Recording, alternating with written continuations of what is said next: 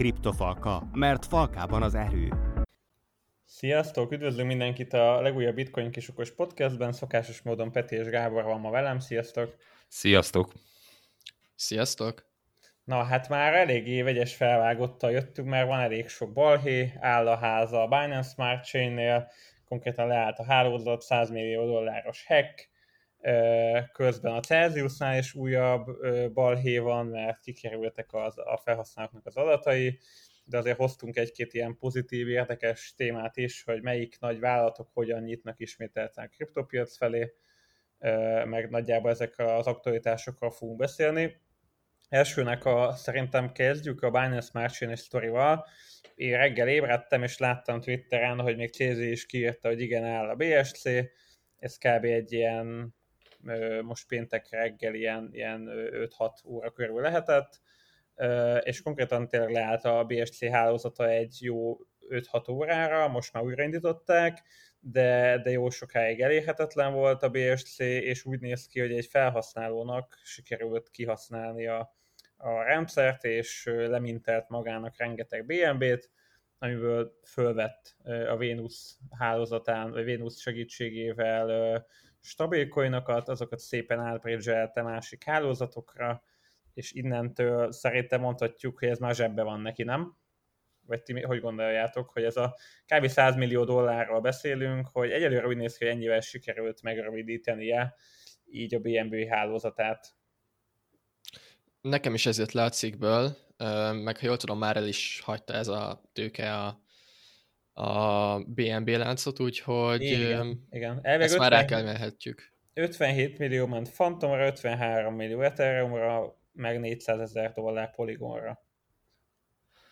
Igen, azt még maximum lehet trekkelni, de, de az már nála van. Tehát, hogy az, az tény, hogy azt elcserélte olyan, olyan tokenekre, amiket ő hozott létre a bridge segítségével. Igen, annyi, hogy azt is írják amúgy, hogy a Tether ő már ilyen blacklistre, tehát ilyen fekete listára tette az érintett tárcákat. Tehát igazából még azt lehet szerintem, hogy, hogy mind a három hálózaton az ottani úgymond valakik, akik azért mégiscsak be tudnak szólni a hálózatba, úgymond letiltják azt a tárcát, ahol ezek a lopott pénzek át lettek mozgatva hát ha még valami swap nem ö, mosták tisztára, amit valószínűleg, uh-huh. valószínűleg a terv része, hogy ilyenkor persze az ember kiveszi a, a kriptót, de ez nem olyan, mint a cash, hogyha elrejted, akkor, akkor nem látják, hogy nálad van, meg hogy ut- utána tudsz vele fizetni, és így, hogy a terror, ez tényleg egy néhány órás hír már aktívan rá tudott menni, ez ilyen elképesztően durva versenyfutás lehet így a, az ilyen szituációknak az első időszakában, hogy gyorsabban mossák a pénzt ilyen különböző decentralizált appokkal, mint mhm. ahogy, uh-huh. mint ahogy megfogják, hogy mi az, amit fekete listázni lehet, vagy blokkolni akár. Uh-huh. Ebben a sztoriban szerintem több negatív dolog is van, de azért nyilván találhatunk pozitívat is, tehát azért pozitív szerintem, hogy hogy így a Binance, meg CZ nagyon publikusan, meg transzparensen egyből kiírták, hogy látnak valami gebaszt, később kiírták, hogy leáll a hálózat, mert hogy észleltek, nem tudom, ilyen rossz aktivitást, és akkor CZ is tök transzparensen kiírta, hogy mi van, leállt a BSC, nagyjából 100 milliót loptak el, és, és igazából az, legalább szerintem az pozitívum, hogy, hogy próbálják így higgadtan, meg, meg transzparensen kezelni a dolgot, és hogy néhány, belül, néhány órán belül megoldották, és hogy az a vicces, a BNB árfolyama, hát nem azt mondom, hogy meg se érezte a sztorit, de, de kávé meg se érezte a sztorit. Néhány Igen, nagyjából én is azt néztem, hogy ilyen 5%-ot esett körülbelül a, a BNB dollár ellenében, és közben amúgy eszembe is jutott, hogy BTC ellenében pedig amúgy nagyjából all-time high körül van. Az elejében van, igen tehát hogy, hogy a BNB amúgy nagyon jól teljesít így a bear marketben. Szerintem amúgy az, hogy ezt kommunikálták, az már-már, hogy is mondjam, alap, tehát hogyha ezt valaki nem igen, kommunikálja, igen. azért az, az, az, az nagyon gáz, tehát hogyha utólag derülnek ki dolgok. És arról, hogy ez mekkora nagy zűr, ez a 100 millió, hát Hát ilyen közepesen, tehát láttunk ennél nagyobbakat, ugye mondjuk a legnagyobbak azok ilyen 4-5-600 millió dollárok voltak, uh-huh. de azért a 100 millió szerintem egy nagyobb tartományba ö, tartozik, ö, de nem gondolom, hogy ez, ez hosszú távú maradandó sebet okozna így uh-huh. a Binance-nél. Ö, esetleg annyi, hogy szerintem ez volt az első ilyen exploit, vagy ilyen hack uh-huh. ö, a BNB lánc történetében. Ö, úgyhogy, úgyhogy hát sokáig bírta enélkül. Igen, de... igen. Amúgy csak annyi, hogy most nézem a market cap mert igazából az sem mindegy, ugye, hogy melyik hálózaton történik ez a 100 milliós balhé, mert hogyha egy, Igen. egy kicsi, nem tudom, top 50-es láncon, akkor kb. az egésznek annyi szerintem.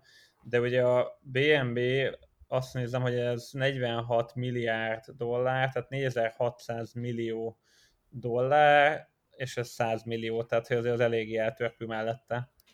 Tehát 100-at osszuk 4600-zal, tehát ilyen néhány százalék, kb. két százaléka a teljes market capnek. Azért az nem, nem annyira kicsi, de tény, hogy egy Igen. ilyen nem tudom, 50. blokkláncnak már a teljes piaci kapitalizáció lenne. Úgyhogy ez azért egy nagyon nagy szabású művelet volt, hogy nem véletlenül a BNB-t találták be ezzel, mert azon még éppen meg is lehet csinálni uh-huh. és tényleg az, hogy az árfolyam, tehát hogy a grafikon az nagyon nem úgy néz ki, mint egy olyan coin amit éppen meghekkeltek.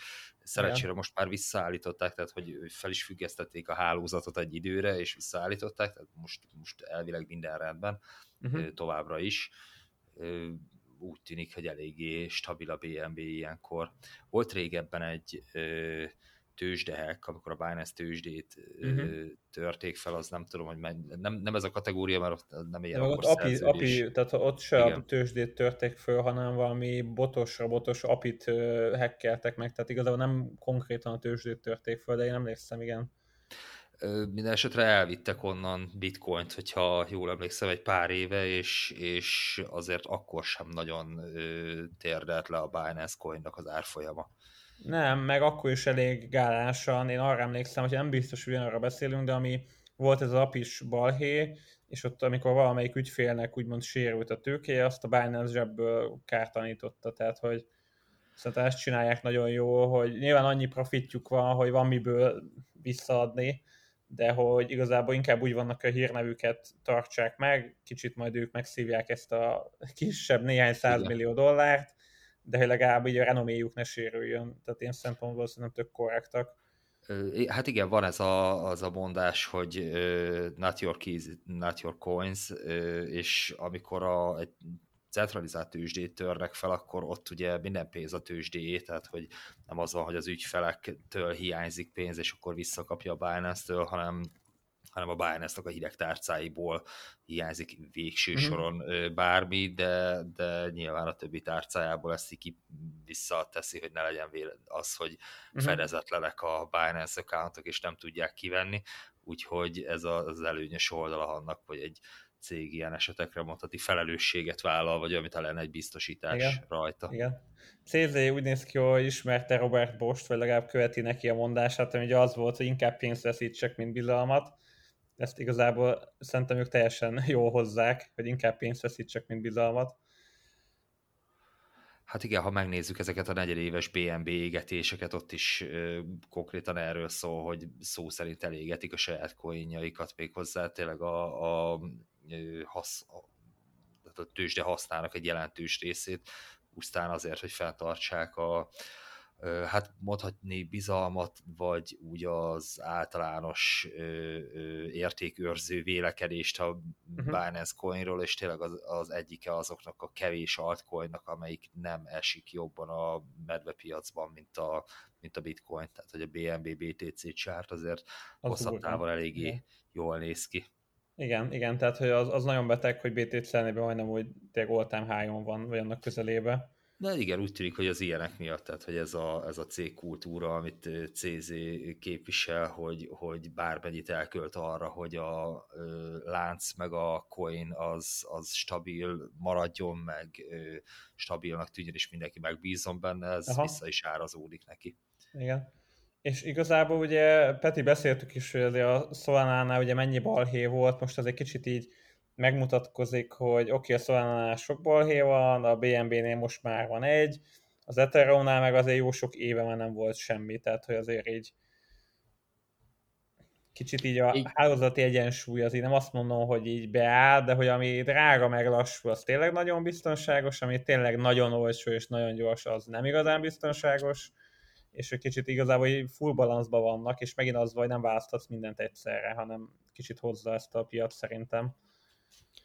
Igen, ugye a Solanánál évelején voltak ilyen kimaradások, és amúgy fun fact, nagyjából egy hete volt egy újabb Solana kimaradás, úgyhogy idén már negyedszerre állt le a Solana hálózat egy kis időre, ami amúgy számomra kicsit furi, hogy, hogy elvileg ami okozta az egész malört, az az, uh-huh. hogy, hogy az egyik validátor rosszul konfigurálta a saját nódját, wow. és hogy ez annyira megzavart egy a blokklánc hálózatot, hogy, hogy az egésznek betett. És hogy ilyenben még nem is gondoltam bele, hogy konkrétan nem is feltétlen a, valami a, a szoftverrel van, mondjuk nyilván a szoftverrel is vannak hibák pont amiatt, hogy ez megtörténhet, de hogy egy validátor meg tudja azt csinálni, hogy egyszerűen rosszul konfigurálja a saját nódját, és ezzel az egész hálózatot kicsit, kicsit meg, meg, meg mozgatja. Ez amúgy kicsit ijesztő. Hát ez elég nyilván... nem hangzik valami stabilnak.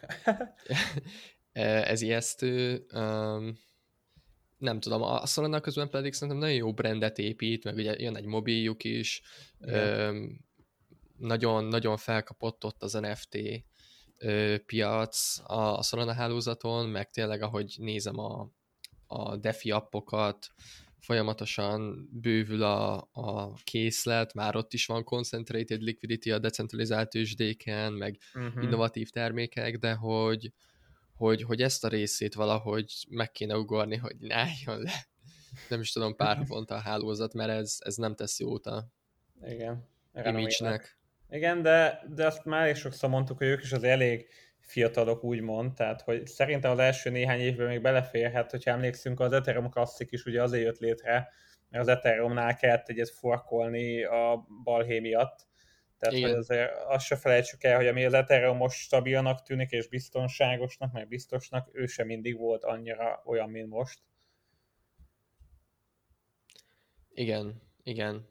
Bár ugye annó az a hack, ha jól tudom, az egy a, a The DAO hack, talán igen, így, így, igen. így van elhíresülve, az is igazából smart contract bug volt, tehát amit a, úgymond uh-huh. nem az Ethereum fejlesztői rontottak el, hanem, hanem a, a, a projekt írói, amit felvittek a, a blokkláncra, uh, amik ugye ma is történnek, tehát az ilyen, nem tudom, az Ethereum hálózaton is voltak olyan dapok, amiket rosszul írtak meg, és emiatt kikerült valahány millió dollár onnan, de, de ja, maga, maga a hálózat az, az szerintem most már mondhatni stabil az Ethereumnál. Igen, igen, igen, igen. De amúgy tényleg az, az tök érdekes, hogy a Solana-nál is az elég sok ilyen leállás volt, és az árfolyam hogy nem annyira szokta tényleg ezeket megérezni. Tehát, hogy nem az van, hogy leáll, és akkor nyitod a trading view és azt látod, hogy szakad, hanem hogy így, mint hogyha a felhasználók nem azt mondom, hogy ezt elfogadnák, de hogy így annyira nem hagyja meg őket. Tehát, hogy amíg biztonságban van a pénzük, addig azt, hogy mondjuk néhány óráig nem tudnak tranzaktálni, vagy mondjuk egy NFT-t venni, az így kicsit szerintem hidegen hagyja őket. NFT-t nem tudok olyan gyorsan eladni, főleg nem értékében. Lehet, hogy ez Igen. van benne, hogy a Solana az eléggé az NFT Aha. körül koncentrálódik, vagy hát fordítva inkább. A, a Solana nagyon nagy része van az NFT piacban, és tényleg, hogyha akár valami krízis van, akkor az NFT, amit megvettél, akár hosszú időre befektetésnek, meg nem, nem biztos, hogy el tudod adni ugyanolyan gyorsan, és uh-huh, előfordulhat, hogy ott, ott kevésbé mozog. Nyilván a, magát az ilyen stékelt szolánát fel lehet oldani, akár meg tőzsdén is el lehet, de lehet, hogy tényleg kicsit hozzászokott már a szolának közösség, hogy hát akkor meg volt a heti vagy havi leállás. Én egyébként úgy emlékszem, hogy a, már az év első felében volt vagy öt vagy hat. Tehát, hogy ez, ez, most, ez most már a hetedik körül lehet idén de a Solana még béta elvileg Igen. még mindig, tehát hogy, hogy ahogy mondjátok, hogy fejlesztés alatt van a dolog, csak hát a közösség elkezdte venni, nem tehetnek róla, igazából csinálják, hozzáférhető ennyi, és működik is nagy részben. Igen. Jó, figyelj, szerintem menjünk tovább a következő témánkkal. Nyilván azért majd így lesznek ennek így utórengései, aztán kicsit tisztul a kép, hogy mi történt, most még elég friss. Minden esetre szerintem elég jól lehozták ezt a sztorit. Gábor hozott be még egy olyan témát mára, hogy a Bázeli, ami azt hiszem egy svájci város, egy ottani ilyen bank elemző cég hozott két tanulmányt, miszerint 9 milliárd dollár jelenleg a bankok kriptokitettsége. Mm, most ez soknak vagy kevésnek hangzik, ugye soknak hangzik, mert azért nagy, nagy összegről van szó, de igazából azt hozták, hogy nagyjából egy század százalék, ami nagyon-nagyon kevésnek tűnik nekem. Mármint, hogy hihető, csak nagyon kevés, nem? Ö, igen, hát hogyha azt nézzük, hogy ez a ö, tanulmány, ami a, a jegybankokkal, tehát ez a Basel Committee a ö, jegybankoknak egy ilyen ö, ö, szervezete, tényleg ilyen, ilyen kutatásokat és, és fejlesztésekkel foglalkoznak, és az egyik ilyen riportjuk az az, hogy hogy a, az összes banknak világon a, a kriptós kitettség ezek 9 milliárd dollár környékén van, és mivel az, ez a legnagyobb pénztömeg, ami létezik, tehát hogy az összes bank uh-huh. viszonylata, az egy század százalék, az persze nagyon kicsi, tehát hogy furák itt az arányok, de, de így igaz, hogy egyelőre itt tart. Hát nyilván ez, ez a jövőben növekedhet valahova, és ö, ö, inkább az látszik, hogy a bankok még saját magukhoz képest nem annyira vannak benne, mint mondjuk akár már a vállalatok, vagy a, a, a magánszemélyek, de ez, ez teljesen normális. Uh-huh. Mondtam nektek, hogy pont Twitteren láttam egy ilyen posztot arról, hogy elvileg valami egy százalékos cap van talán az amerikai bankoknál, tehát hogy így úgymond törvényileg is szabályozva, hogy mennyi kriptót tarthatnak.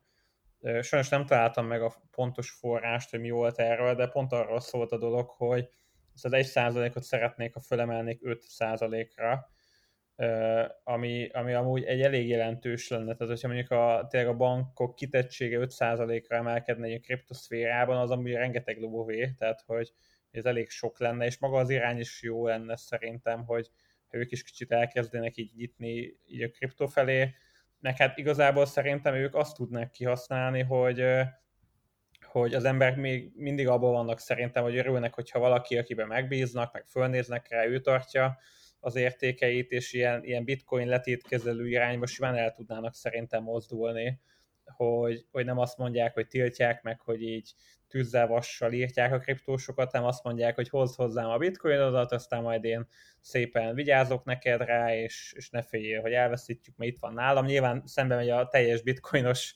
szemlélettel, hogy, hogy legyél saját magad bankára, de hogy szerintem vannak olyan emberek, akiknek ez a kényelem vagy biztonságérzet az amúgy hasznos lenne hát nem is, nem is csak az emberek, hanem, hanem biztosítók, meg vállalatoknál uh-huh. konkrét törvények vonatkoznak, meg szabályozások arra, hogy a befektetéseiknek milyen körülménnyel kell rendelkezniük, és tényleg a, a bitcoin tárca, ott, ott van egy ilyen single point of failure, hogy elhagyod, vagy valaki más uh-huh. meg tudja a privát kulcsodat, akkor utána nincs több ö, ö, ö, gát a, a tehát hogy ak- akkor elvesztetted egy az egyben, nincs, nincs jelszó visszaállítás, ez az amaz, és konkrétan azért van szükség arra, hogy, hogy vállalatok más vállalatokon keresztül férjenek hozzá a bitcoinhoz, mert a, a másik vállalat vállalja a felelősséget konkrétan, hogy ezt így Igen. Külön kezeli, meg nem tudom, hogy hogy, hogy lehet olyan teljesen százszázalékosan megtartani, hogy ne legyen túl sok helyen, de azért van, vannak erre nyilván módszerek, amik sokba kerülnek, ezért van az, hogy e, ilyen befektetői alapokban a, a, ezek a bitcoin ö, ö, termékek, ezek drágábbak, mint maga a bitcoin, mert hogy van egy ilyen mhm, hozzáadott mhm. szolgáltatása, amit viszont tényleg vállalati szférában képtelenek kifizetni muszáj nekik. Igen, csak így meg vicces, mert hogyha tegyük föl, van egy ilyen banki letétkezelés, akkor ő tára majd több ezer privát kulcsot, és ha ő valamit szarul csinál, akkor, akkor ott nagy gebasz lesz, mert akkor rengeteg felhasználnak a privát kulcsod kerül ki, és és egyszerre több ezer embernek veszik el mindenét, ha akarják. Tehát... Igen, és a banknak azért felelősséget kell vállalni, tehát meg kell Igen. téríteni, és hogy tényleg, hogyha egy ilyen burrán van, akkor ez a, ez a anyagi felelősség, amit bevállalnak, ez hirtelen duplázódik időnként. Azért ez, ez érdekes lesz, hogyha tényleg itt nagyon sok kriptót fognak így tartani, mert akkor nagyon értékes adatsor lesz az, hogy, hogy melyik publikus címhez melyik privát kulcs tartozik. Igen, és mindig jönnek itt a, a kvantum számítógépekkel, hogy mi lesz a bitcoin, hogy jönnek a kvantum számítógépek, de azért emlékezzünk arra, hogy mindent is föl lehetne törni kb. amit ma ismerünk kvantum számítógépekkel, tehát hogy föltöröd a nem tudom a, a Raiffeisen-et, vagy nem is az OTP-t, de valamilyen hatalmas amerikai bankot, és kb. ott van rengeteg pénz egyből, tehát hogy nem feltétlen a kriptó a leg, lesz a legkiszolgáltatottabb, de tényleg nem tudom. Nekem annyira nem jön be az amúgy, hogy egy valaki tárolja sok mindenkinek az adatait, mert az egy hatalmas bounty lesz, amire az nyilván sokan rá fognak próbálni, hogy hát, ha összejön.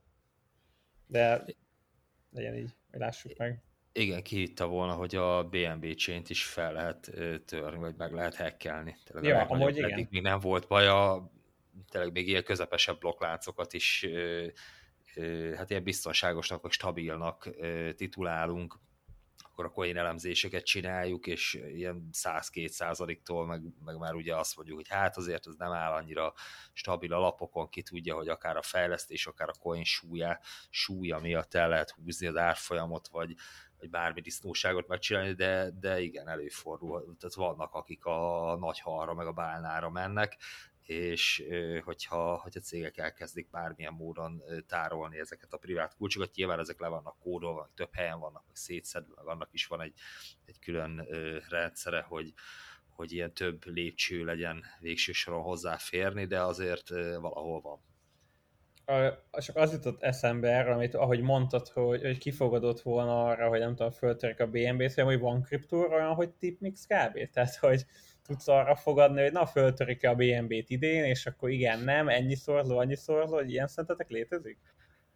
Létezik az augur például, tehát hogy ahol vannak ilyen ö, ö, fogadások, vagy lehetnek, ezt nézegettük ö, korábban, de ö, nem nagyon van rajta pörgés, de elmélet Aha. az van, hogy bármilyen szavazást így ö, bedobhatsz, és, és az otcok nagyjából úgy alakulnak, hogy melyik oldalra mennyit tesznek. Aha. És a végén pedig hát meg van határozva, hogy mi az, ami, a, ami konkrétan eldönti, hogy akkor ez most A vagy B lett, és az okos szerződés pedig kifizeti a, a rosszul tippelőknek a pénzét a hm. jól tippelők felé. Mondja csak, Peti.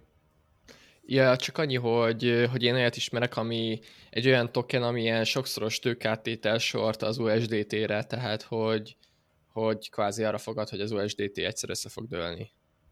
az igen. És, Jó, és akkor ez így ilyen egy, egy tokenben testesül meg, és akkor az a token igazából egy ilyen sokszoros tőkátételes short pozíció erre a, az USDT-re. Mm-hmm. Ami közben hülye vagyok, mert eszembe jutott, hogy, hogy a PancakeSwap-en még én is nyomkodtam erre. Ott is van, hogy a BNB ára a következő, nem tudom, néhány percben fölfele vagy lefele igen, mozog, igen. és akkor tudsz rádobni valami kis jattot, és akkor dupla semmi kb. Hogy akkor nyersz, vagy nem nyersz, tehát hogy tényleg van ilyen. Igen, ez a prediction market, vannak ja, ilyen igen. jellegű use case és ez jó arra is, hogy szerencsejátékoz, meg igen. igazából biztosításnak is. Mondjuk a kettő az kicsit ugyanaz, mert igen. hogy teszel pénzt egy eseményre, és hogyha bejön, akkor, akkor keresel vele, de ebben vannak ilyenek, hogy nem tudom, egy farmer fogad arra, hogy tornádó lesz, és ez a biztosítása, mert hogyha tényleg befigyel a tornádó, akkor uh-huh. meg tízszerezi azt, amit rátett, persze a, nem tudom, a farmjának annyi, vagy a te betakarításnak akkor. Uh-huh. Jó, végülis az opciós piac is valamennyire erről szól, hogy fogad. Meg hát igazából majdnem meg a trédelés is, meg a befektetés is, igen. igen, igen. Ja, na, szerintem ezt elég jól kiveséztük. A másik témánk, ami a következő, hogy az Ethereum validátor lesz a T-Mobile-nak a anyavállalata, a Deutsche Telekom, ami az eléggé nem tudom, hogy felhúzza az ember így a szemét, hogy azt, a, azt, azt szerintem tök durva hogy, hogy tényleg, hogy ilyen nagy vállalatok is be fognak állni Ethereum-ot stékelni, meg validálni, hogy azt szerintem tök menő. Hát vállalatok csinálják a nagy részét most is, ugye? Ez volt róla szó, hogy a Lido meg a Coinbase a, a, uralja a sztékelésnek egy jelentős pénz részét, és hát nyilván más vállalatok is beszállhatnak, nem feltétlenül kriptós cégek. Hát egyértelmű, hogy először a tech cégeket érdekli a dolog, de az tényleg annyi, hogy tartasz, vagy tartanak valamennyi etert, elkezd üzemeltetnek egy ilyen full nullt, egy ilyen méretű cégnek ez nem egy olyan nagy mhm. beruházás, viszont konkrétan részei a hálózatnak, és hogyha később akarnak rá fejleszteni bármit, akkor hát ők tulajdonképpen belülről látják, tehát hogy ténylegesen validálnak, nézik, hogy hogy működik, Peti, te ez mit szólsz? Ezért.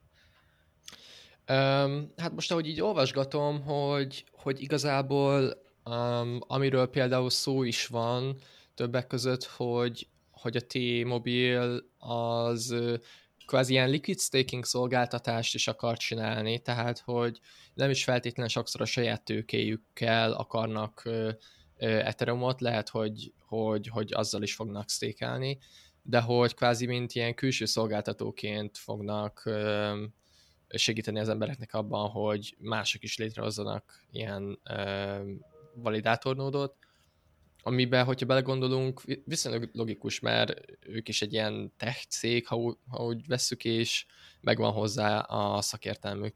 Uh-huh. Ja, végül is amúgy tényleg korrekt, meg, megérthető, csak így meglepő azért mert hogy így azért mi mindig szerintem úgy látjuk a kriptót, hogy, hogy inkább így a, egy szűk rétegnek a játékszere mondjuk így, és hogy nyilván azért nagyok is mindig itt vannak, meg már így, így, így puhatolóznak, meg, meg nyitogatnak a kriptó felé, de, de szerintem ez tök izgi.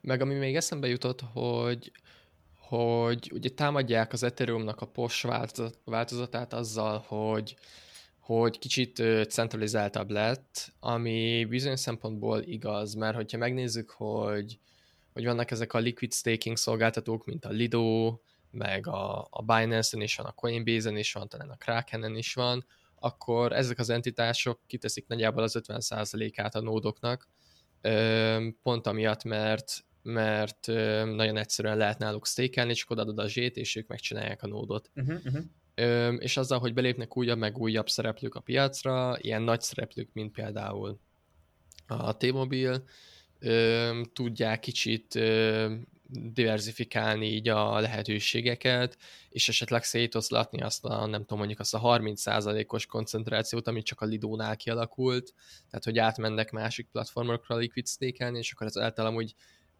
vicces, de egy, egy ilyen centralizált szolgáltató miatt decentralizáltabbá tud válni igen, igen, igen. az Ethereum hálózat. Most nyilván mindenben a, próbálom én is a jót nézni, de hogy, hogy ez egy ez egy fontos nézőpont, amire szerintem figyelni kell, hogy sok ilyen liquid staking platform legyen. Igen, ez szerintem teljesen jogos, tehát kb. olyan, mint a delegated proof of stake, csak itt a piac dönti el, hogy ki lesz a delegált nagy, nem tudom, megbízható név amiben bárki beszállhat igazából, tehát hogy piaci alapon dől el, hogy ki lesz az, ami szerintem tényleg Igen. tök jó, tehát hogy szerintem tök jó, amit mondasz, meg érdekes. És akkor majd úgy kéred néhány év múlva majd a T-Mobile csomagodat, hogy egy kis mobilnet, kávé, TV, telefon, meg még akkor nem tudom, stékelnék még Ethereum-ot csomagban. Ja, ja, ja. Kedvezményesen. Ja. Szóval azt szerintem így, így tök jó, meg, meg így mutatja így a makro irányt azért, hogy, hogy azért merre megyünk, tehát hogy ezt szerintem mindig jó látni. Meg, meg a BlackRock is megint előlépett egy újabb sztorival, ugye a BlackRock a legnagyobb alapkezelő, vagy az egyik legnagyobb? Azt én nem tudom, kb. valahogy így. Szerintem nem a legnagyobb, de nagyon nagy. Maradjunk abban, hogy nagyon-nagyon nagy. Igen, tehát az egyik mondják, meg attól függ, mit nézel, de tényleg ha. ilyen, ilyen top 5-ösként emlegetik mindenhol. Igen, és ugye az európai piacra akar egy blockchain LTF-et hozni, Ugye ez az ETF, ez ilyen tőzsdén kereskedett alapoknak lehetne talán rövidíteni, vagy aztán annak mondjuk magyarul, és elvileg 35 darab blokkláncos vállalatot képez le magába ez az ETF, tehát ez is tök jó, hogy sokkal szabályozottabb módon olyanok is, akik amúgy jogi dolgok miatt nem tudnak kriptót venni direkt, azok ETF-et már lehet, hogy inkább tudnak venni, főként az ilyen intézményi befektetők, és hogy, hogy tényleg ilyen szempontból is színesedik azért a paletta, hogy ki miből tud válogatni, tehát ez is szerintem egy tök jó hír. Most itt nézegetem a, ennek amúgy az neve, hogy iShares Blockchain Technology ETF, hogyha valaki. Rá, rá szeretne keresni, hogy, hogy milyen részvényeket tartalmaz ez, ez az ETF, és hát itt e, egyből a legelső sorban a Coin, a Coinbase-nek a Aha. részvénye 13,5 százalékos súlyjal, ami nagyon sok.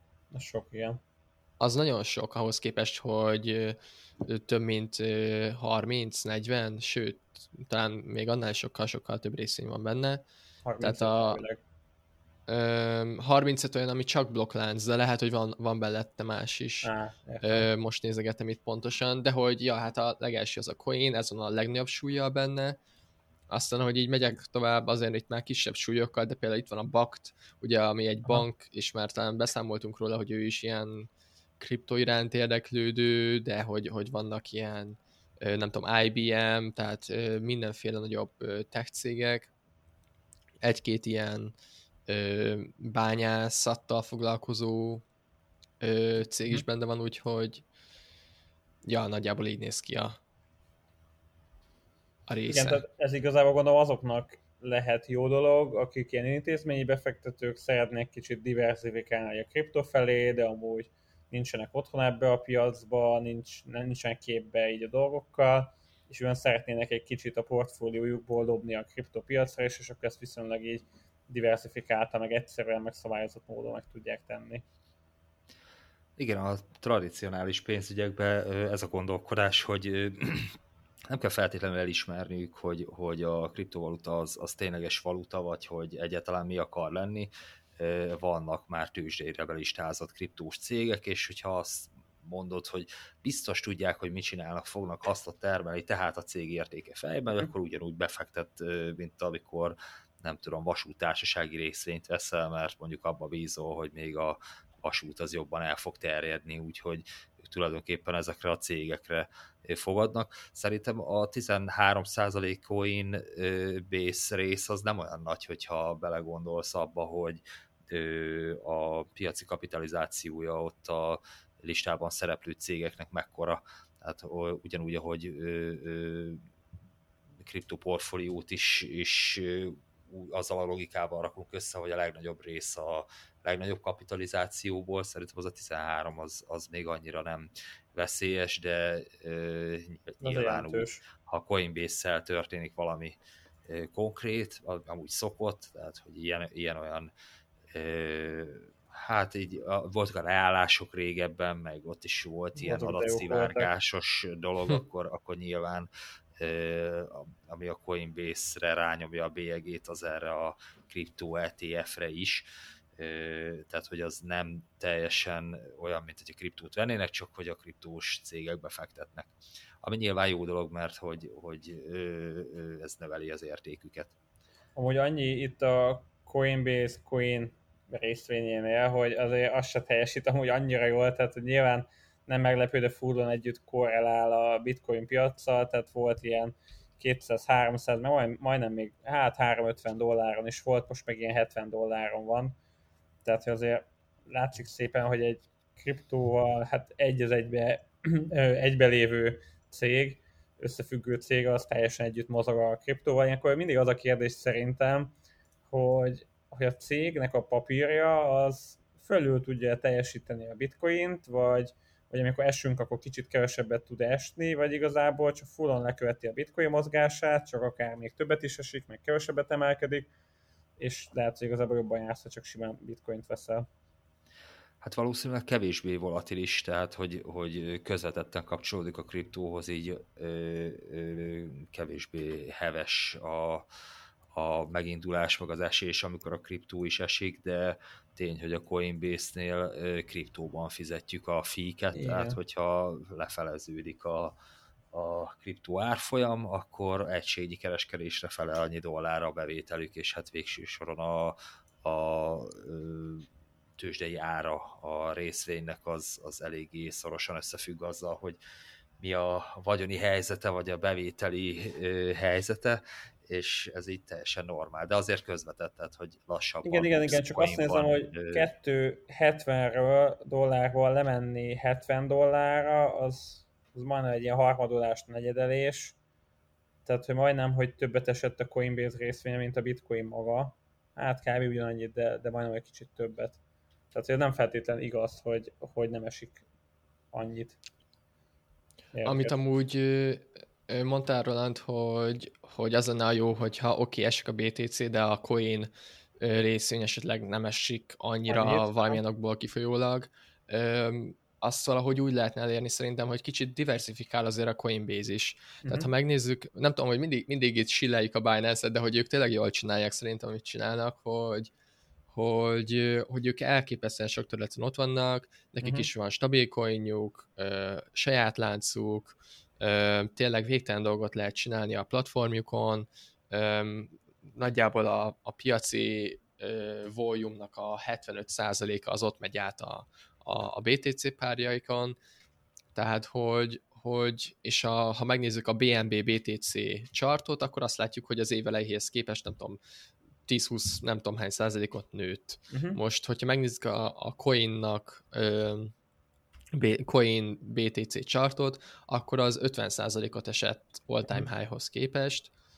Tehát szerintem kicsit azt lehetne elmondani, hogy, hogy valahogy a Coinbase-nek kicsit így valahogy több felé kéne lőnie, plusz forrásokból valahogy bevételt szereznie, uh-huh. Igen, itt, igen, mert az teljesen jogos, amit mondasz, hogy, hogy tud úgy működni, hogy, hogy medvepiacon is termeljen profitot, mert hogyha itt a kereskedésekből szépen visszatermeli a profitját, akkor lehet azt mondani, hogy az árfolyam szar, de az emberek ugyanúgy váltogatnak, és a Coinbase ez ugyanúgy bejön a lóvé. Tehát, hogy ez, amit te is mondasz, szerintem a Binance annyi mindenhonnan szívja be a, a lóvét, hogy igazából elég, ha az emberek ott vannak, használják, kereskednek, és tök mindegy neki, hogy most a bitcoin 20 ezer vagy 60 ezer dollár, nyilván amikor 60 ezer, akkor aktívabbak, ilyenkor meg kevésbé, de hogy, hogy igazából az van, amit mondasz szerintem, hogy, hogy ők még így is elég szép pluszban vannak, és, és lehet a Coinbase-nek is kicsit olyan hasonlót kéne. Na, Ö, és mit gondoltok a, a mindenféle hát nemzeti valutás balhé körül, tehát itt a forintot is folyamat ekézi kb. itthon is mindenki, akkor a törököknél nem tudom már majdnem, vagy 100% körül jár az infláció, de még, még arról is elég sok hír jött, hogy a britek is menekülnek a fontból, és a bitcoint vesznek belőle, és volt egy nagyon érdekes ábra, amit uh, itt a Discordunkon talán Peti, te dobtál be, hogy így a, a fontból történő bitcoin vásárlások száma az így az egekbe lőtt. Tehát ez nagyon beteg. Igen, igen. Hát most a forintos témát nem tudom mennyire akarjuk kinyitni, ez tényleg egy ilyen teljesen, amúgy tényleg egyedülálló, egyedülálló sztori amúgy így Európában is, hogy itt így mi van. Azért ez így közgazdaságtalanak is kicsit így bonyi, hogy mi minden befolyásolja. De ami tényleg nagyon aktuális még az, hogy, hogy mi történt így a fonttal, amiket így mondjuk lehet olvasni ilyen gazdasági hírportálokon, hogy, hogy 37 éves mélypontra esett a dollárral szemben, Gyuri Bási um, fölé. Tessék? Mondom, Gyuri Bási ismét aktivizálta magát? Igen, elképzelhető. Amúgy azt is kiemelik, azt hiszem, hogy nagyjából most volt valami évforduló, tehát hogy simán lehet, hogy, hogy, hogy amiatt, de mondták, tehát ők is csak itt poénból dobták ezt így be. Um, ami miatt így ez így megtörtént, az elvileg az, hogy, hogy adócsökkentések lesznek, és ilyen mindenféle stimulus. Um, és hogy, hogy ezek az adócsökkentések 1972 óta nem voltak ilyen ö, magasak, ö, ami, ami persze kontraciklikus gazdaságpolitika, tehát hogy amikor gázon a gazdaságban, akkor kölcsön a, a kormány, meg akkor segítse a gazdaságot, de hogy, hogy ezt sokan úgy gondolják, hogy kicsit túlzásba vitte túlzásba vitték itt a, az adó csökkentéseknek a mértékét, úgyhogy közben az infláció is nagyon magas, és és, nem, nem és... a britek jelentették be, hogy újra stimulust nyomnak és pénzt nyomtatnak az infláció miatt? Um, igen, tehát, hogy 40 éves csúcson van az infláció, és hogy, hogy ez valószínűleg tovább fogja növelni az inflációs nyomást, de közben vannak más intézkedések, amik meg korlátozni fogják, tehát, hogy nyilván nem szürke vagy, vagy, vagy, vagy, vagy nem fehér vagy fekete a sztori, de hogy, hogy hát igen, nagyon sokan ez, emiatt menekülnek igazából a fontból, mert nagyon, nagyon úgy néz ki, hogy magasabb lesz az infláció, amiatt, hogy ekkora pénzt pumpálnak a gazdaságba, és hát az egyik ilyen menekülő út az úgy néz ki, hogy a bitcoin volt, mert azt hiszem azon a napon, amikor, amikor brutálisan esett a font, akkor így meg nyolcszorozódott így a uh-huh. ö, forgalom a BTC páron, úgyhogy ö, hát igen, igen, és ami tényleg az a durva, hogy, hogy elég sok nemzeti valuta, így, tehát a dollár egy mindent üt szét, és ő a most nagyon erős 20 meg 40 éves csúcson van, és ugye ez miatt azt látjuk, hogy dollár elébe a forint, de az lotyi, vagy az euró, vagy a font, igaz, minden esik. De volt egy-két nagyobb oldal is, ami meg lehozta amúgy, hogy a bitcoin meg most milyen szépen tartja magát, meg hogy bitcoin most a stabil coin, ami amúgy hm. majdnem, hogy igaz is, mert itt 20 kán oldalazunk már kb majdnem, hogy fél éve, jó fél éve nem, de egy né- négy-öt hónapja. Yeah, és az meg tényleg tök érdekes, hogy, hogy igazából a bitcoin most azért kezd egy kicsit így, így magára találni, és talán kezdünk kicsit így függetlenedni a nagyobb piacoktól, meg hogy reméljük, hogy lassan hogy a fundamentumok majd tényleg így kirúgják magukat, aztán kicsit így, így beváltja azt, amiért szerintem sokan úgymond bitcoinra fogadtak. Igen, itt az Amúgy... infláció azért jóval egyszerűbb, tehát hogy uh-huh. itt Igen. vannak a különböző megfejtések, hogy mennyi az, oké, okay, azt tudjuk, hogy mennyi az infláció, de hogy mennyi lesz és mitől lesz mennyi. Tehát azok a britek, akik ismerik a bitcoint, azok van ez az egyik oldal, meg a másik oldal, hogy vagy nem tudom mennyi a bitcoin, most 1,8, mit tudunk róla, hogy mi lesz, hát két év múlva ez le fog feleződni mármint uh-huh. a mhm. kibocsátás, és akkor, akkor is kiszámolod az akkori inflációt, vagy hát a, a, az új coinok beáramlását, és akkor azért kicsit nyugisabb a dolog, mint hogy, hogy most ö, a, a kormánynak a beavatkozásai, a, a világgazdaság begyűrűzésével szemben éppen mikor már hogy, hogyan fogják alakítani, és hát nem az a kérdés, hogy most emelik vagy csökkentik az inflációt, hanem hogy mennyivel fog, fog emelkedni, és mikor, vagy mm-hmm. milyen ütemben, tehát hogy látszólag a dollárral szemben minden valuta eléggé rosszul néz ki most, de azt nem lehet tudni, hogy mondjuk egy fél év, egy év múlva éppen az akkori helyzetben mennyivel fog rosszabbul kinézni. Valószínűleg uh-huh. rosszabbul fog. Ha nem is lesz magasabb az infláció, akkor a, a, a fundamentumok fognak már elég rosszul állni. Pontosan a, a, ezek miatt a problémák miatt, hogy, hogy az inflációt megpróbálják elnyomtatni, az, az majd később azért vissza, visszaköszön. A bitcoin az nyugisabb, tehát hogy, hogy a britek, legalábbis azok, akik tényleg aznap beszálltak bitcoinba angol fontból, azokat vélhetően ez vezérelte, hogy, hogy valami stabilt akarnak.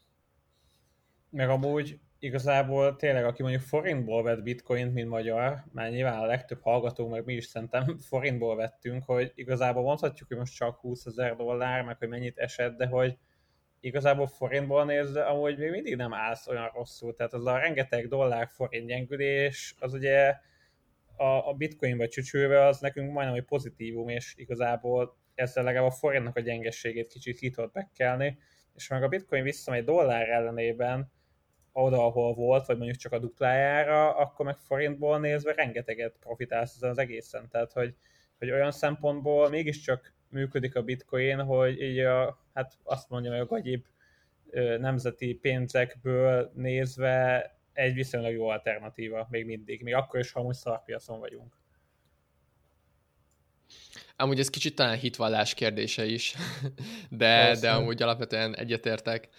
Amúgy az itt, itt még az eszembe, hogy nem tudom, hogy ezt podcastben mondtad, Roland, vagy, vagy, vagy Discordon, vagy szóban, vagy hogy, de hogy amikor leestünk először ezekre a 20 ezeres szintekre még, még júniusban, uh-huh. akkor te pont azt mondtad, hogy Hát itt talán aljat tud fogni a, a BTC, és az lenne a legjobb, hogyha itt, itt egy ilyen hosszú oldalazással ki tudnánk valami aljat alakítani, mert hogy kvázi azt tud stabil alapot biztosítani, hogyha látjuk, hogy itt, itt sokáig oldalazunk, ugyanúgy, ahogy valahogy amúgy 21 nyarán ott valahogy így oldalazgattunk a 30 ezeres szinten, uh-huh. Ö, és amúgy most én így ezt látom körülbelül, hogy itt tényleg oldalazunk mióta, ö, ami, ami ilyen szempontból pozitívumra ad okot. Ö, ja, igen. szerintem is. Tehát, hogy, hogy ez, ez mindenképpen legalább az jó a piacnak, hogy maga a trendünk az nem egyértelműen csökkenő trend, mint az elmúlt, nem tudom, másfél évbe kávé, hanem lassan kezdünk átmenni oldalazó trendbe és ugye általában így szokott egy piac fordulni, hogy nagy szenvedés, meg hosszú elnyújtott csökkenés, akkor kis oldalazás, akkor mindenki még mindig azt gondolja, ez egy szarpiac, meg hogy ezt dobni kell, és akkor onnan kezd el szépen így felhalmozásba átmenni, onnan fordul maga a trend, tehát hogy egyelőre nem néz ki rosszul szerintem, ami most zajlik, csak, csak tényleg ne bukjuk el ezt a 19k körüli szintet.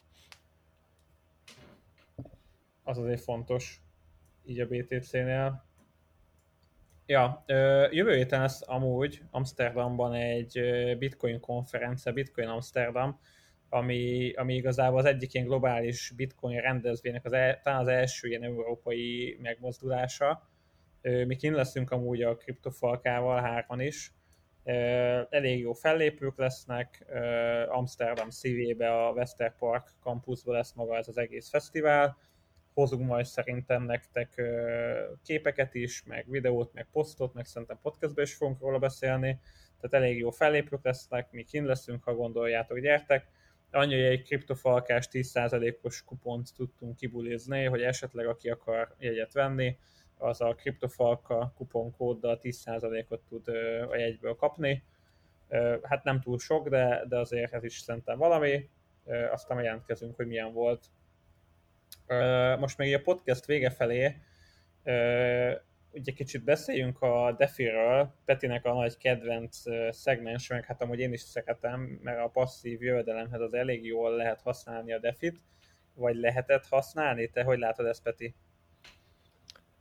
hát aki megkeresi a lehetőségeket, azoknak szerintem ma is lehet uh-huh. nagyon, jó, nagyon jó dolgokat kifogni, de hát bizonyos szempontból egészen rosszul teljesít a DeFi, tehát nagyon lentebb mentek a kamatok, ugye kevesebb az érdeklődés, emiatt tényleg azzal, hogy, hogy az AV-n, meg az ilyen hagyományos lending borrowing platformokon nagyon lent vannak a kamatok de hogyha megnézzük a, akár az ilyen, nem tudom, PancakeSwap-on a likviditás nyújtást, vagy a liquidity providing részét az egésznek, hogy én berakok nem is tudom, BTC-t, meg USDC-t, akkor arra mennyi a kamat, tehát hogy ami ugye attól függ, hogy mennyien kereskednek, ezek azért valamennyivel lentebb vannak, mint mondjuk egy vagy két éve. Uh-huh. És közben meg ugye pont az történik, hogy hogy a Fednél, tehát Amerikában emelik a kamatokat, és hát sokan úgy látják, nem, tehát hogy tényekre hivatkozva, hogy a defiben alacsonyak a dollárkamatok, a hagyományos piacon pedig magasak a dollárkamatok, és hát kiviszik a stabil coinokat inkább arra a részre, és ezzel kapcsolatos például az a hír is, hogy az USDC 9 milliárd dollárral lett rövidebb az elmúlt három hónapban, tehát 9 milliárd dollárnyi USDC-t vontak ki a forgalomból, valószínűleg emiatt. Uh-huh. Hát igen, most, most amúgy ami a világban ezek a ilyen magas az alapkamat, tehát hogy a betéti kamatokat is elkezdték jelentősen emelni.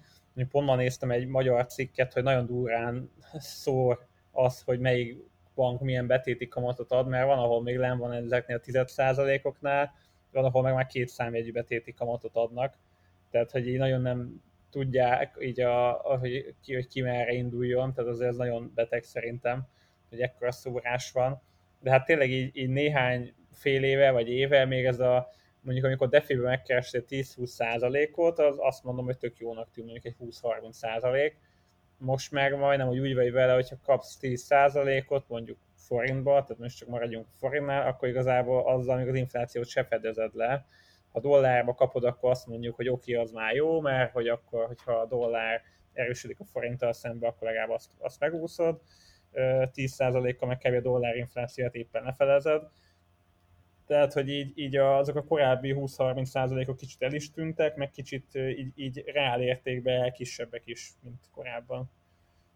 Ja, nem tudom, hogy más ö, régiókban hogy van, de ugye Magyarországon mondjuk elmegyek a bankhoz, ott lehet, hogy tényleg nem emelkedtek a kamatok, tehát hogyha csak berakom mondjuk az OTP-hez, ott lehet, hogy ott nem emelkedtek meg, de el mhm. tudok menni a Magyar Államkincstárhoz, ö, nekem is van, ö, hogy mondják ezt, ö, Állampapír, vagy, vagy... Ö, állampapír, csak azt akartam, hogy milyen számlát kell nyitni, de mindegy, tehát hogy... Ez a hogy... befektetési számla, vagy melyik?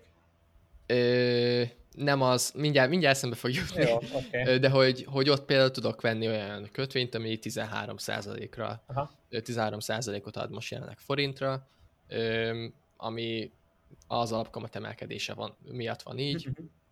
Ugyanezt meg tudom csinálni Amerikában. Lehet, hogy nem feltétlenül a bankoknál, de ott is el tudok, nyit, tudok nyitni olyan ö, számlát, ahol, ahol tudok venni kötvényeket például. Igen, igen, igen. Mondjuk nem tudom, az államnak biztos nem hiteleznék, tehát hogy... De, de igen, az azért egy elég ilyen konzervatív, meg stabil, biztonságos befektetési forma. Meg hát ami tényleg az a durva, hogy, hogy mondjuk ez nem azt mondom, az egész ingatlan piac is kicsit így, tehát arra is azt mondják sokan, hogy, hogy ott is már pukkan a buborék, mert hogy eddig nem tudom, három-négy havonta cseréltek gazdát az ingatlanok, tehát nagyjából ennyi időbe telt el adni egy ingatlan, most meg ez már fölment majdnem egy évre, tehát az látszik, hogy kereslet kínálat elkezdett nagyon nem találkozni, de hogy maga a megtérülés is, hogy igazából ha te kötvényben semmit nem kell csinálnod, és tök biztosan megkapsz évi 14 százalékot, akkor minek vesződjél mondjuk egy ingatlan befektetéssel, ahol ennél kicsivel többet kisajtolsz belőle, de az elég sok macera, mert rizikó van vele. Tehát, hogy kicsit ez az alapkamat emelés, így az egész befektetési struktúrát, hiszen de fullon átforgatja, vagy átrendezi jelenleg. Igen, ezt amúgy aláírom. Közben amúgy eszembe jutott ö, értékpapír nyilvántartási számla, ezt a szót Aha. kerestem. Szuper. Ennyivel is többek vagyunk akkor. Köszönjük. Na, az utolsó témánk megint egy balhé, tehát látszik azért, hogy most ebből van bőven, tehát vannak pozitív dolgok is, de azért balhéból is, hogy Celsius körül ö, kijött az, én azt láttam, meg majd egészítsétek ki, hogy, ö, hogy a Celsiusos ö, ügynek a, a, az iratai úgymond nyilvánosságra kerültek, nagyjából 14.500 oldalnyi adat, ami neveket, összegeket, utalásokat, tárcacímeket, időpontokat tartalmaz, hogy melyik ügyfél hogyan, mikor, merre utalgatott, és ezzel igazából az összes felhasználó, aki a Celsius-on megcsinálta a Know Your Customer-t és azonosította magát, onnantól gyakorlatilag elég szépen le lehet követni, hogy a, a blokkláncon hol és mit tevékenykedik. Nyilván azokkal a tárcáival, amelyikkel interakcióba került a saját Celsius-os Know Your Customer tárcájával, de hogy azért az így elég gáz szerintem. Tehát, hogy te odaadod a Celsiusnak, mint központi félnek az adataidat, azért, hogy megfeleljünk mindenféle jogi szabályozásnak, hogy bebizonyíts, hogy te nem vagy terrorista, nem itt vagyok én, magyar állampolgár, itt lakok, meg, meg ez, meg az, és, és cserébe meg a, a, a központi cég az meg visszaél a pénzeddel, elveszti az adataidat, és, és kikerül minden rólad is, és innentől tényleg így ezek Know Your Customer, és így elég így megkérdőjelezhető, hogy, hogy most néhány terroristát, meg pénzmosót hajhászunk, és közben meg szegény szerencsétlen ügyfelek, meg néha tökre megszívják minden, ez a kis réteg miatt. Tehát ez elég gáz szerintem. Ez a része szerintem is gáz, viszont az a baj, hogy nem tudom, hogy ezt hogyan lehet akkor másképp orvosolni, mert a, az, hogy ne legyen pénzmosás, meg illegális uh-huh. tevékenység, meg mit tudom én, ezt igazából a KYC kvázi oldja meg, vagy gátolja meg, meg ugye mindig azt szoktuk mondani, hogy azért nincs annyi illegális tevékenység a BTC-n, mert nehéz az on meg off-ramp ö, részeknél elsütymutyolni uh-huh. az, a saját identitásodat, és hogyha mondjuk a tűzsdéknél nincsen Know Your Customer, akkor, akkor igazából bárki anonim módon fellépett a blokkláncra, tranzaktálhat párat, lejöhet a blokkláncról, és senki nem tudja megvázi, hogy ő ki volt. Igen. Ö, tehát, hogy, hogy, hogy, hogy megint azt látom, hogy, hogy ez egy kicsit ilyen bonyolult a sztori, hogy akkor ezt hogyan oldjuk meg, mert mindig vannak ilyen gyenge láncszemek, akik, akik egyszerűen nem tudják jól védeni az adatokat, hogyha tényleg így kiszivárogtak ezek, akkor az nekem is szomorú, mert nekem is volt ott például a kuntom, szerencsére pénzem nem, de hogy a kuntomat nekem is volt. Jó, hogyha tranzakciót nem végeztél, akkor igazából... Hát volt ott bent, de kiutaltam, tehát hogy, Á, hogy végeztem értem, tranzakciót értem, is. Értem, értem. Ja, ja. Aha. Üm, igen. Meg igazából azt tudom azzal ki mit tud kezdeni. Tehát, hogy neked ott van egy tárcád, oké, beazonosítja, hogy te vagy, azt elküldöd egy másik tárcára, ami mondjuk nem knolja a customer akkor igazából azt se tudja, hogy azt most saját magadhoz küldted, vagy egy haverodnak küldted, vagy épp kifizettél belőle valamit.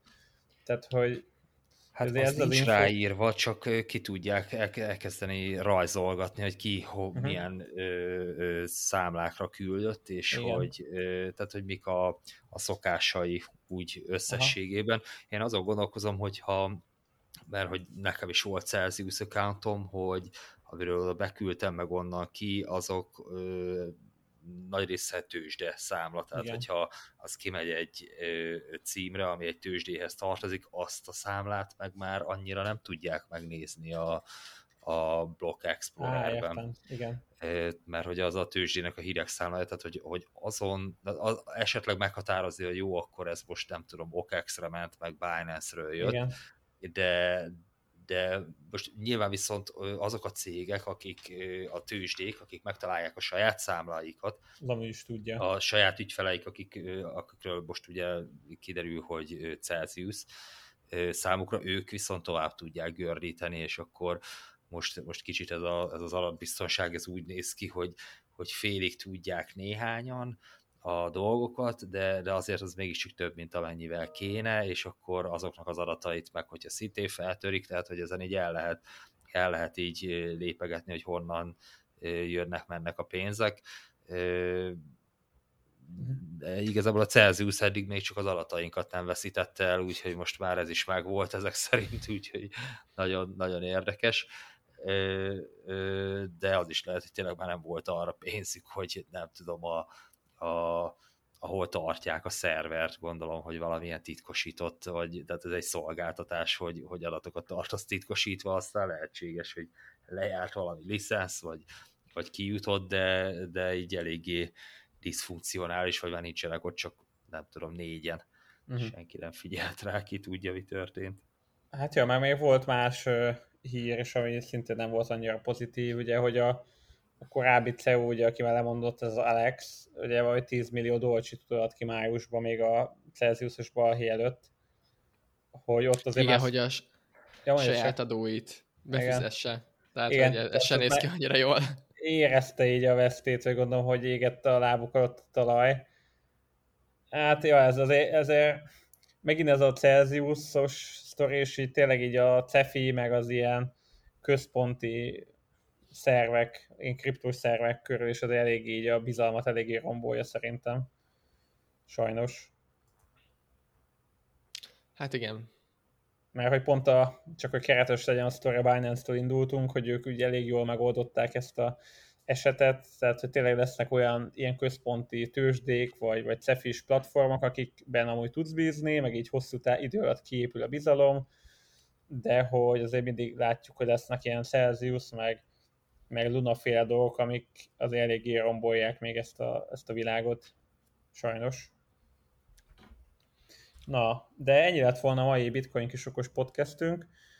Mindenkit arra biztatunk, hogyha esetleg ajánlana a témát, akkor nyugodtan küldjön nekünk e-mailt. Most már egyre többen küldtetek amúgy témajavaslatokat, aminek nagyon örülünk. Aztán jövő héten ismét jelentkezünk, és mindenkinek szép hétvégét. Sziasztok! Sziasztok! Sziasztok!